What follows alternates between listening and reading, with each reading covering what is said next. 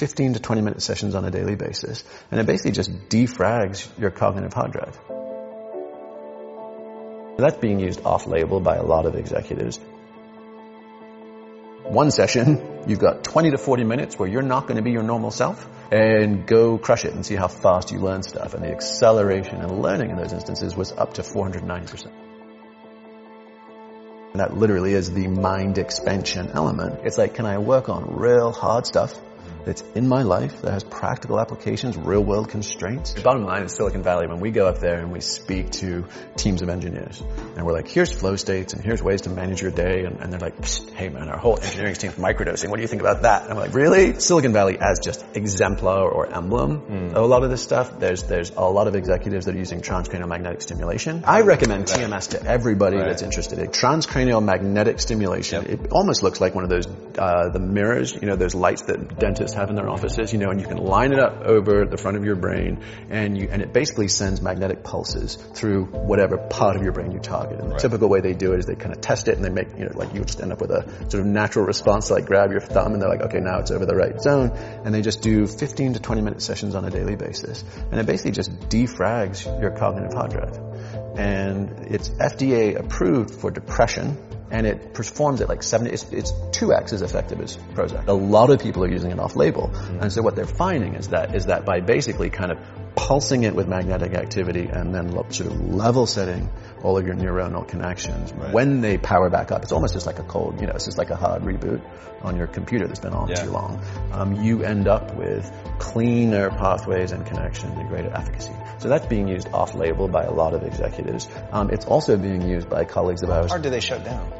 Um, it depends, but one of them is dorsolateral prefrontal cortex, so you can absolutely target that. And, and other colleagues of ours that are doing DARPA research, mm-hmm. right? Target acquisition with snipers, archery, all these kind of measurable things. How long does it take you to learn stuff? They're using it to basically mechanically induce a flow state. Yeah. So rather than saying, hey, you've got to roll the dice or spin the tumbler and get lucky, they're just saying, hey, sit here, boosh, one session, you've got 20 to 40 minutes where you're not going to be your normal self right?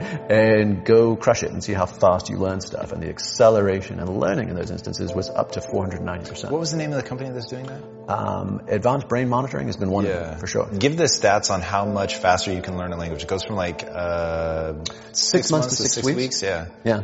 That's crazy. So what what are they doing in the brain to get you in that state, and why does it allow you to learn so much faster? Because reading that in the book, mm-hmm. I was like, Jamie and I are going to this place. They're going to zap me and we're going to learn something really, really fast. If nothing else, I want to advance my Greek. Yeah. Uh, so yeah. let's go. Yeah, I mean, the, the, simplest thing that those guys have been doing, and you can do this a thousand and one different ways, but is um, just straight up EEG feedback, so electrical activity. Mm-hmm. And can I can I steer myself without 20 years of meditation practice. Right. So biofeedback, and I'm watching my waves. Yeah. Can, I, can I just use visualization of my actual real-time data to help me learn to control it faster? Yes, is the short answer. Right. Right. So can I move out of distracted, fast-moving beta into something slower and more receptive, like alpha theta? Have you seen people get themselves into gamma states? Um, yeah. Wow. Yes, and in fact, seasoned meditators, Tibetan lineage monks um, have a far higher spike in gamma um, than almost anybody else. And gamma waves, for the folks that don't know, that's like your eureka insight. That's right. the moment of like, Shazam, I got it. And, and in fact, I just read a paper in One, the journal, um, which was three different types of meditation and comparing the incidences of gamma frequency based on the different actual meditative styles. So they're not just like, can it be done? And not just can, and meditators can do it, but like now, which unique traditions do it better?